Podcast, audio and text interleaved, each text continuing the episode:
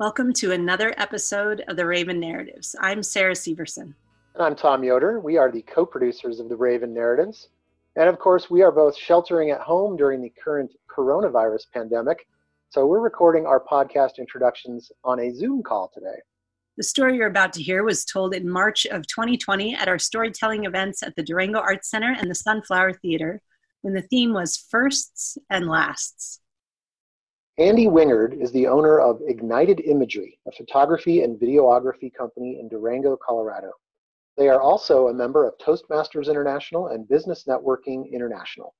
Andy and girlfriend Christy, with Boston Terrier, Blanca, enjoy hiking, biking, and kayaking. Andy has been a storyteller and comedian since they learned to talk. Andy aspires to breed dragons and fly them around the world. Here is Andy's story.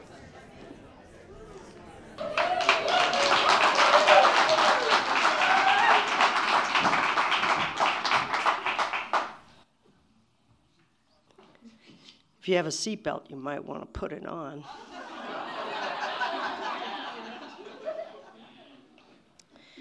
you might say she was my best friend. We used to talk on the phone two, three times a week. Sometimes for so long my phone battery had run out. It was Friday, 5:30, day after Thanksgiving in 2018. I received a phone call from the emergency room doctor saying that she had a stroke. Well, you're the power of attorney. We're wanting to know if it would be okay if we administer the clot busting drug, and then we're going to flight for life her to from Bisbee to uh, TMC Tucson Medical Center. I call Becky and I make arrangements for us to meet Saturday afternoon together in TMC. We get there within about five minutes or so of each other. I look at her, and everything I see on her face is the way I feel worried, tired, a little anxious, nervous. We're not sure what we're going to see. We hold hands and we walk in the room together.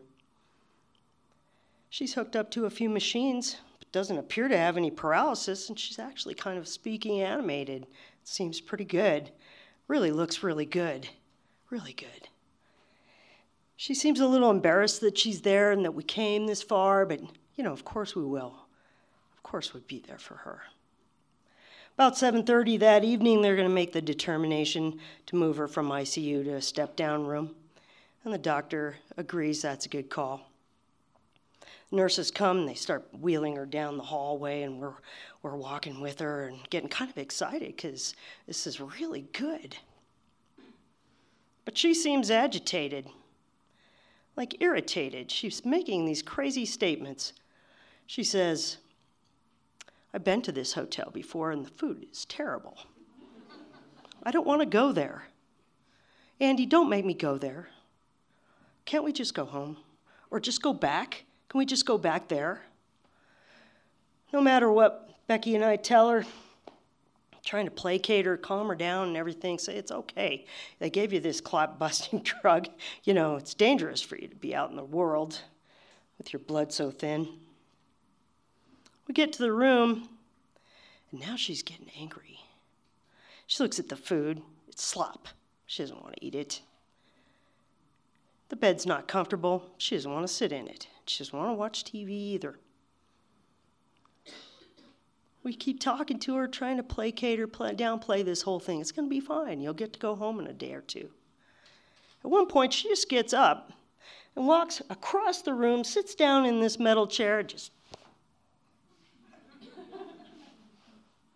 and she quits talking to us.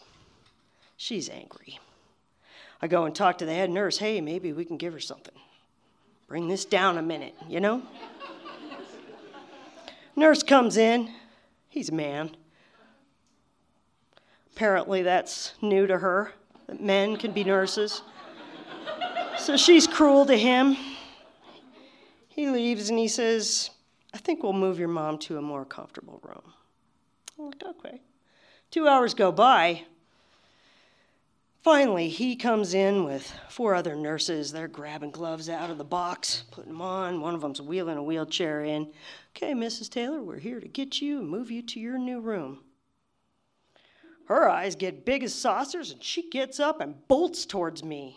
I'm leaning against the bathroom door. She comes and tries to open the door. Andy, let me get in the room. Let me get in the bathroom. I knew if we let her in there, we were never going to extricate her from the bathroom. I put my foot down. No, she starts hitting me, fist after fist in the chest. I grab one of her hands, and she's like, tries to bite me. The nurses grab her, and up in the air she is, kicking her legs, and it's crazy. Wow, it's something I can't, oh man. They get her in the wheelchair and she sticks her hips out. Oh, you're never going to take me. Help! Call the police! They're trying to abduct me. Call the police! Help! They get her spun around start taking her out of the front door. Boom, she puts both feet out like a cat trying to give her a bath. Back her up. They back her out of the door and down the hallway. She sticks her fingers in those wheels. Help! Call the police! Oh my gosh, they're trying to get her undone. They wheel her into this room that's got all the big plexiglass on there, and they have a big PVC pipe chair.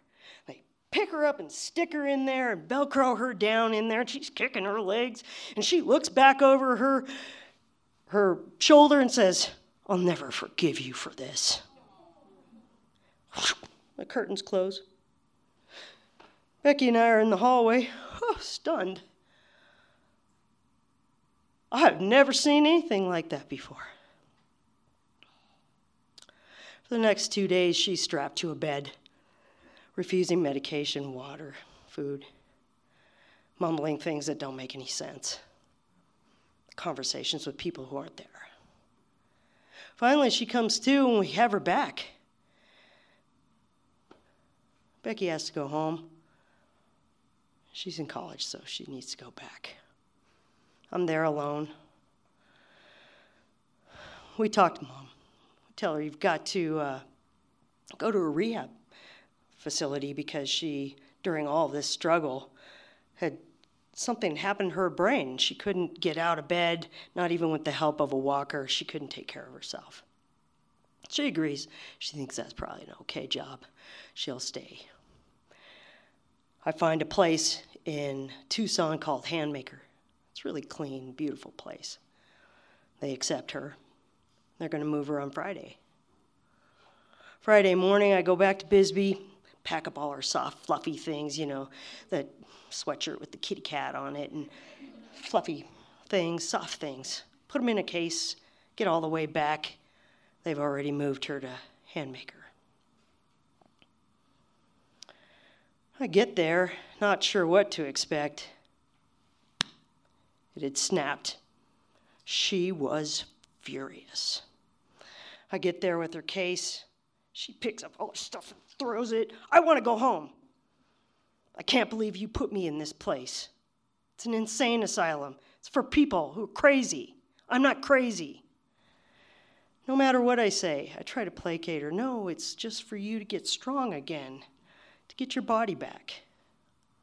She's furious. The nurse says, I think you should go. You're kind of getting her agitated.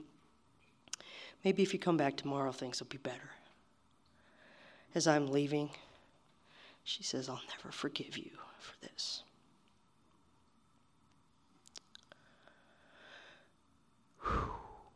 The next day I come back in and she's in a coma, or so she's acting like it. She maintains that state for two more days. She acts like she's can't speak. She's just laying there.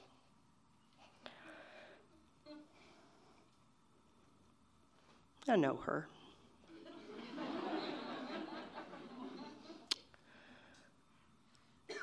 On Sunday morning, I wake up about 5:30, check my phone, I see I missed four phone calls. There's a, a message. It's from the head nurse at Handmaker saying that she woke up at 2 in the morning screaming bloody murder that her chest was hurting. She had numbness and tingling in her arm and pain in her jaw They sent her, they took her blood pressure, it was 200 and something over 190 something crazy numbers, and they sent her by ambulance to TMC.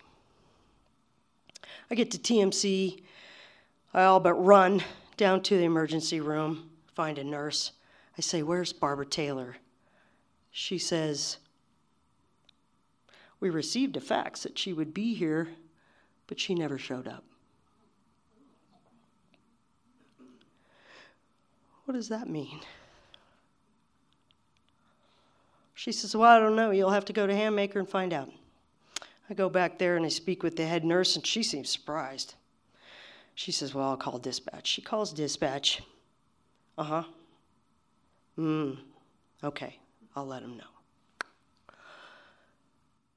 Apparently, en route, they changed their destination to Trauma Center in Banner University. Here, I'll write down the directions. I was like, I don't need them. I ran, ran as fast as I could. I got out to my minivan, my midlife crisis vehicle. Off we go. Siri, get me directions to Banner University Hospital. I get there in the emergency room. I ask, Where's Barbara Taylor? Lady looks on the screen, it's glowing green on her face. She says, Well, they're not ready for you yet. She rips off a sticky note and writes E26. Here, put this on your chest, like a name tag. Have a seat. I'm sitting in the waiting room with two gentlemen that are snoring and reek of alcohol and dirty feet. Snoring. It's unpleasant. We're there a long time. Seemed like an eternity. I'm sure it probably wasn't that long, but sure seemed like it. Finally, the lady says, E26, they're ready for you. Go through the double doors and down the hallway. I don't even know where I'm going. They're just not that nice in Tucson like Durango. I walk down the hallway and I see a placard and it says E24. Next one's E25. I'm like, okay, it's room number. I get it now. I get to E26 and the curtains are drawn.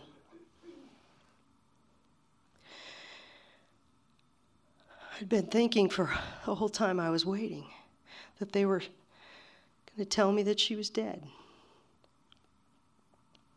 Or maybe that she was in surgery. I had no idea what I was going to walk into.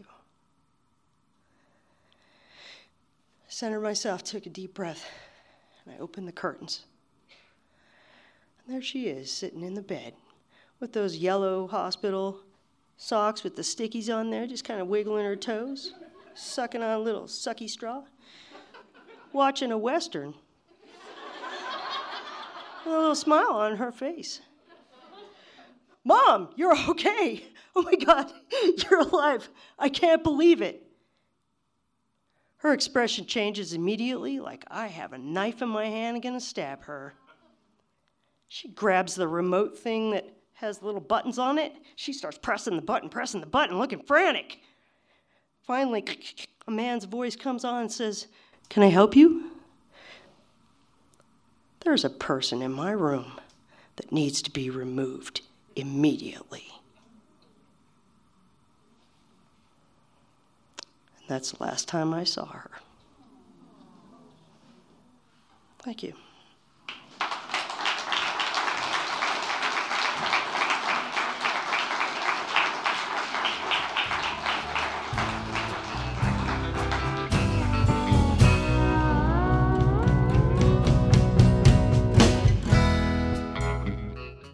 Thank you so much, Andy, for sharing your story with us.